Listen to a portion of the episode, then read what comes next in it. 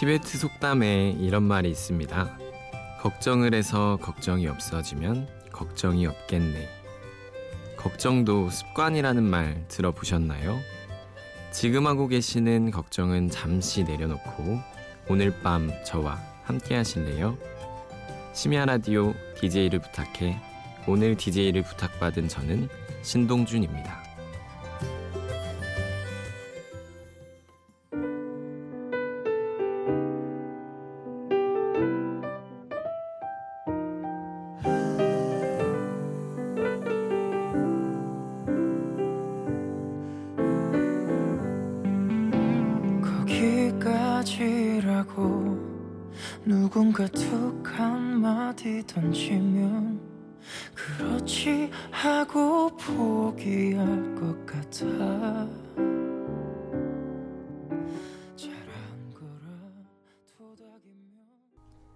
네, 첫 곡으로 윤종신의 지친 하루 듣고 오셨습니다. 안녕하세요. 저는 신동준이라고 합니다. 23살이고 대학에서 문예창작을 전공하며 글 쓰는 공부를 하고 있습니다.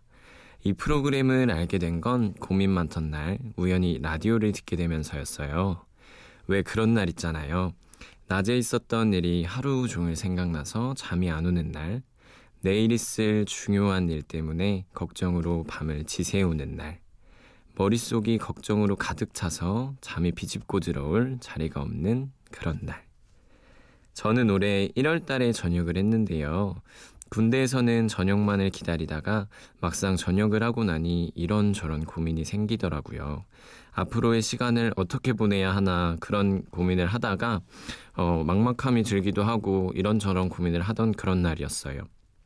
친했던 친구들은 벌써 취업을 위해 공부며 해외 연수며 이곳저곳으로 뿔뿔이 흩어져 있더라고요.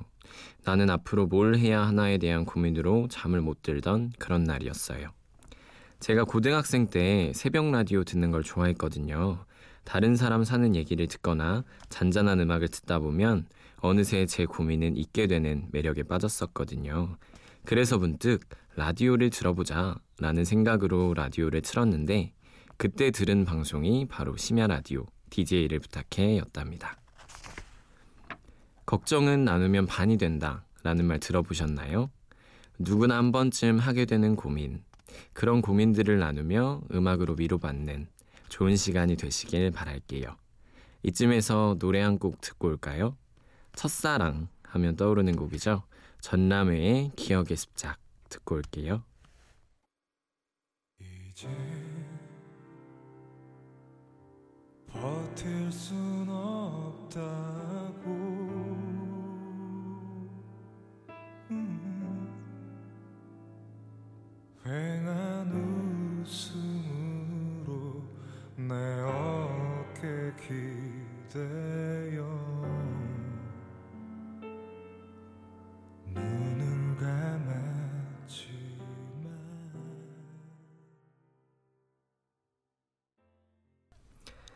번째 곡으로 기억의 습작 들었습니다.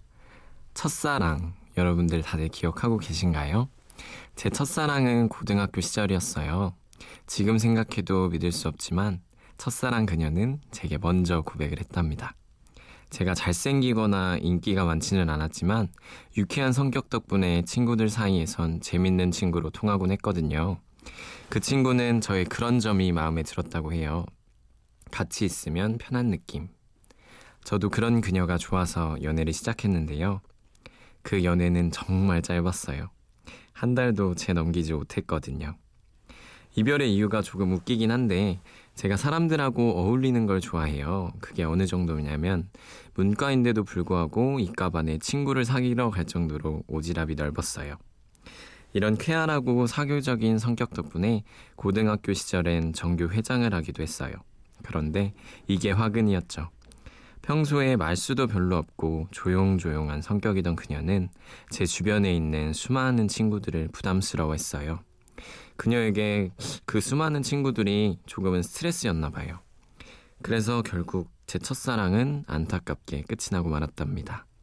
아쉬움이 많이 남는 첫 연애였어요. 여러분의 첫사랑에 대한 기억은 어떤가요? 이쯤에서 노래 두 곡 듣고 갈까요? 제가 라디오 DJ를 하게 됐다고 말하니까 친구들이 저한테 신청했던 곡인데요. 소울스타의 Call My 그리고 라디의 오랜만이죠. 듣고 올게요. 조금만 더 둘이 같이 있고 싶은 거지 너에 대해서 너무 궁금해서 시작을 한지 음, 얼마 안 된 연인들은 사소한 일로 다툰다니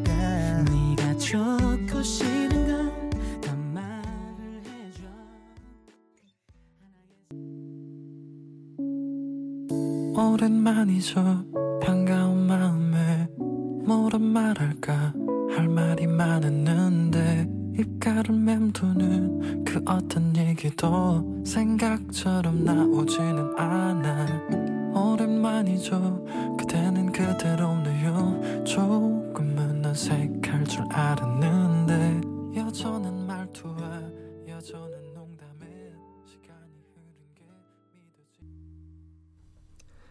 소울스타의 Call My Name, 라디의 오랜만이죠 들었습니다. 제게 이 노래를 추천해준 두 친구 모두 취업을 앞두고 준비하고 있는 취준생인데요. 이 두 친구는 요즘 취업 때문에 스트레스를 많이 받는다고 해요. 그래서 이 친구들을 응원하기 위해 신청곡을 받아왔거든요. 이 친구들이 이 노래를 듣고 힘을 낼 수 있었으면 좋겠네요. 저는 군대를 다녀와서 아직 대학교 2학년인데요. 여자인 친구들은 벌써 취업을 하거나 준비를 하고 있는 취준생이 되어버렸더라고요. 지금 라디오를 듣고 계시는 청취자 여러분들 중에서도 취업 준비하고 계시는 분들 많을 것 같은데, 제가 아직 본격적으로 취업 준비를 해본 건 아니라서요. 대신 저의 입시 이야기를 해보려고 해요. 앞서 제가 전교회장을 했다고 했죠. 그 얘기를 하면 사람들은 제가 공부를 엄청 잘했을 거라고 생각해요. 하지만 사실 썩 공부를 잘하지는 않았어요. 대신 남들과 다른 한 가지 장점이 있었는데 바로 무한 긍정입니다. 바로 제 자신을 믿었다는 점이에요. 초등학교, 중학교 시절에도 반장 선거나 회장 선거에 출마하곤 했는데 결과는 매번 낙선이었어요. 사실 초중학교 때 저는 엄청 소극적이고 소심했거든요. 그래서 제 의견을 남에게 말해본 적이 거의 없었던 것 같아요. 그런데 어느 날 사람들이 저의 의견을 아예 묻지도 않는 날이 오더라고요. 그때 생각했죠. 아, 내 생각을 말해야 하는구나. 말하지 않으면 아무도 나를 몰라주는구나. 그 후로 기회가 있을 때마다 사람들에게 제 의견을 말하려고 노력했어요. 물론 소극적인 성격에 쉬운 일은 아니었지만 덕분에 지금은 외향적이라는 소리를 들을 정도로 성격도 조금 바뀌었고요. 대학 입시에서도 중요했던 것이 바로 이 자신감인데요. 사실 고등학교 3학년 때 제가 지원하는 대학 리스트를 뽑아서 담임 선생님께 상담을 했던 적이 있어요. 그랬더니 선생님께서는 제게 너 재수할 거냐? 라고 말하셨어요. 분명 다 떨어질 게 분명하다고요. 하지만 결과는 10군데를 지원해서 5곳을 붙었답니다. 스스로 분명한 목표를 갖고 있었던 게 도움이 많이 됐던 것 같아요. 노래 듣고 와서 제 얘기 조금 더 들려드릴게요. 포맨의 후회한다 들려드릴게요.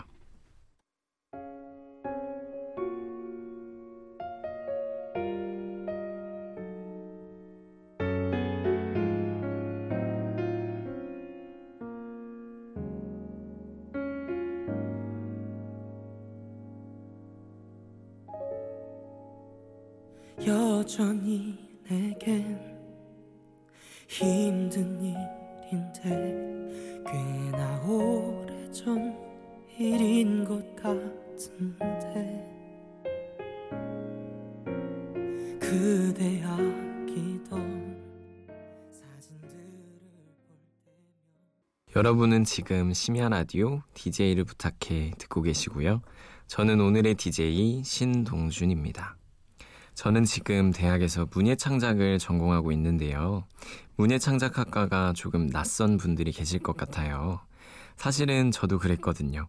수시 원서를 지원하기 하루 전까지 문예창작학과가 있는 줄도 몰랐어요. 근데 우연히 입시 관련 정보를 보다가 문예창작학과 모집 요강을 본 거예요.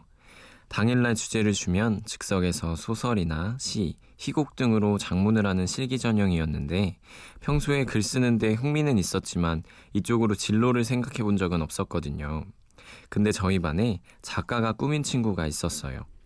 그 친구가 이 전형을 지원하는데 갑자기 따라 써보고 싶은 마음이 들더라고요. 왠지 지원해야만 할 것 같고 내가 쓰면 붙을 것만 같고 무슨 자신감인지는 모르겠지만 막 꼭 써야 될 것만 같은 느낌이었어요. 그래서 무작정 지원하고 장문실기를 보러 갔는데 어떻게 됐을까요? 네, 지금 그 대학에 2년째 다니고 있답니다. 저는 원래 교사가 꿈이었는데요. 막상 붙은 다른 사범대학들보다 갑자기 마음이 가더라고요. 세상 일은 모르는 거잖아요. 자기를 믿지 않는데 누가 자신을 믿어주겠어요. 요즘 취업을 준비하는 친구들을 보면 몇 번의 실패로 자신감이 많이 떨어져 있는 친구들을 보곤 하는데요. 그런 친구들이 힘을 낼 수 있었으면 좋겠어요. 제 목소리를 듣고 계시는 여러분도 물론 화이팅이시고요. 꿈은 이루어진다. 믿는 대로 된다. 이런 말들이 틀리지 않았다는 것을 저는 경험했으니까요. 노래 드릴게요. 남자라면 한 번쯤은 하게 되는 고민, 바로 군대인데요. 군대 하면 떠오르는 명곡, 김광석의 이등병의 편지 듣고 오겠습니다.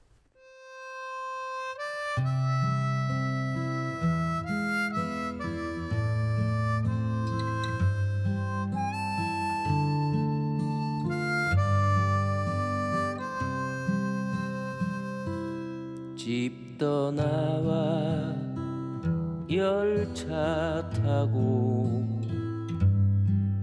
훈련소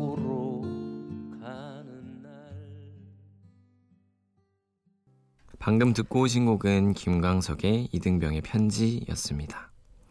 대한민국 국민 중에 이 노래 모르시는 분은 없는 것 같아요. 사실 저는 입대하는 그 순간까지도 군대를 간다는 게 실감이 안 났어요. 저는 육군훈련소가 아닌 배기보충대로 입대를 했는데요. 훈련소로 들어가며 입소 직전 군악대가 연주하던 이 곡이 아직도 잊혀지질 않네요. 제가 입대하던 날 고모랑 어머니께서 훈련소까지 배웅을 해주셨는데 입소를 앞두고 고모는 저를 보며 엄청 눈물을 흘리셨는데 저희 어머니는 웃으면서 저를 보내셨답니다. 하지만 왜였는지 저는 울음 범벅이 된 고모의 얼굴보다 웃으며 보내주시는 어머니의 얼굴이 더 슬펐답니다. 어머니가 속으로 울고 계신 게 보였거든요. 군대라는 곳이 그런 것 같아요. 평생 한 번도 보이지 않던 어머니의 마음이 보이고 지인들의 소중함, 내가 하루하루 살아가는 날에 대한 소중함을 깨닫는 소중한 시간이요. 물론 다시 한번 가라면 가지는 않겠지만요. 어쨌든 청취자 여러분들 중에 입대를 앞두신 분이 계시다면 너무 걱정하지 말라는 말 드리고 싶네요. 힘든 만큼 재밌고 또 유익한 곳이에요. 전역하고 만난 군대 선우인 만큼 안주거리가 많은 사이도 없으니까요. 노래 듣고 올게요. 입대를 하고 나면 주위에서 제일 많이 겪는 상황이 이별인 것 같아요. 이별에 관한 노래 들어볼까요?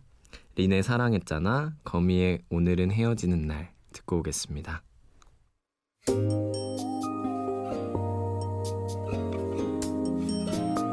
나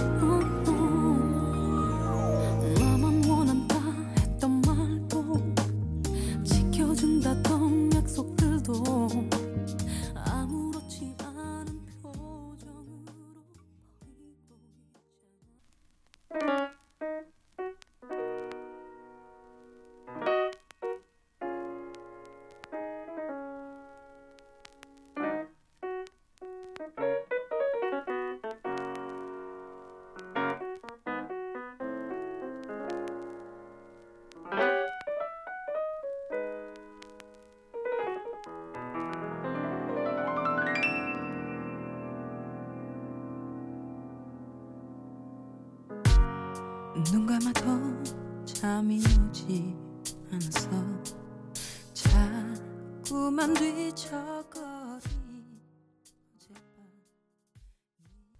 네, 린의 사랑했잖아. 그리고 거미의 오늘은 헤어지는 날. 이렇게 이별에 관한 두 곡 듣고 오셨는데요. 최근에 이별을 하지 않은 사람이 들어도 가슴 아픈 곡들이죠. 제가 정말 좋아하는 노래들이에요. 제 이별은 항상 원망으로 시작됐던 것 같아요. 왜 나를 떠났을까? 나는 아직 준비가 안 됐는데. 왜 나에게서 멀어져 왔을까? 한때는 이런 생각을 많이 했는데요. 지금 생각해보면 저를 떠나간 사람의 슬픔도 나만큼 아팠다는 걸 이제야 알게 됐어요. 그래서 또 후회가 되고 그게 이별의 공식이 아닐까 이런 생각이 듭니다. 시간이 지나면서 그 사람과 나눴던 말들, 함께 했던 추억들이 더 생각나서 괴롭다가도 그런 추억이라도 있어서 다행이라는 생각이 들어요. 몸은 멀어졌지만 그래도 기억 속에 영원히 간직할 수 있다는 점은 참 다행이네요. 분위기 바꿔볼까요? 청춘에 고민하면 누구나 떠올릴 수 있는 고민이죠. 바로 살과의 전쟁, 다이어트인데요. 특히나 새로운 사람을 만나거나 다양한 활동을 하는 대학생, 청춘들에게는 외적인 모습으로 스트레스를 받는 친구들도 많은데요. 그런데 중요한 건 꼭 멋있고 잘생겼다고 해서 행복한 삶을 사는 것도 아닌 것 같아요. 저는 지금 제 인생이 굉장히 행복하거든요.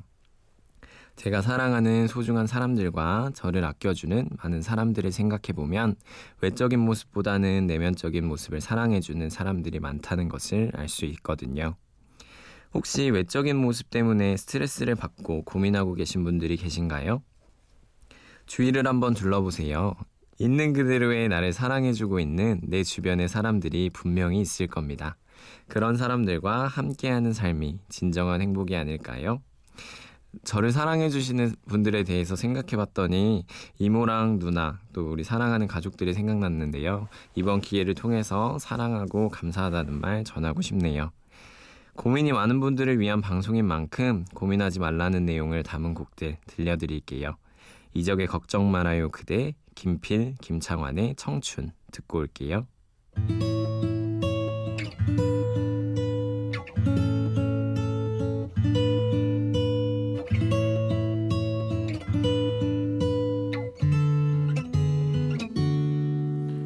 그대여 아무 걱정하지 말아요 함께 노래합시다.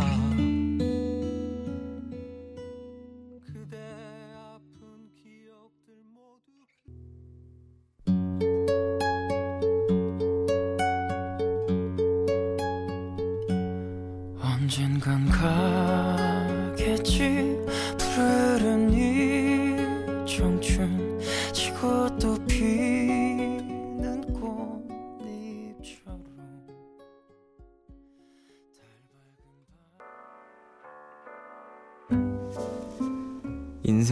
B와 D 사이에 있는 C다 라는 말 들어보셨나요? 벌스, 탄생과 데스, 죽음 사이에 있는 초이스, 선택이라는 말이죠. 태어나면서 죽음에 이르기까지 인간은 선택을 한다는 사르트르의 명언인데요. 정말 그런 것 같아요. 사람은 살면서 끊임없이 어떤 것을 선택하고 또 어떤 것을 버리면서 살아가잖아요. 그렇기 때문에 항상 고민이 뒤따르는 것 같아요. 사실 오늘 제가 들려드린 저의 고민은 정말 보잘것없는 고민이었는데요.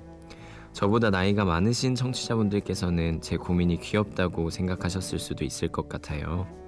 이처럼 한때는 정말 심각했던 고민이 지나고 보면 아무 일도 아닌 것처럼 지금 여러분들이 하고 있는 고민들도 자고 나서 훌훌 털어버릴 수 있었으면 좋겠네요. 어느새 마칠 시간이네요. 끝으로 들을 때마다 걱정이 사라지는 기분이 드는 곡 유이열의 공원에서 들려드리면서 저는 이만 인사드릴게요. 지금까지 저는 신동준이었습니다. 들어주셔서 감사합니다.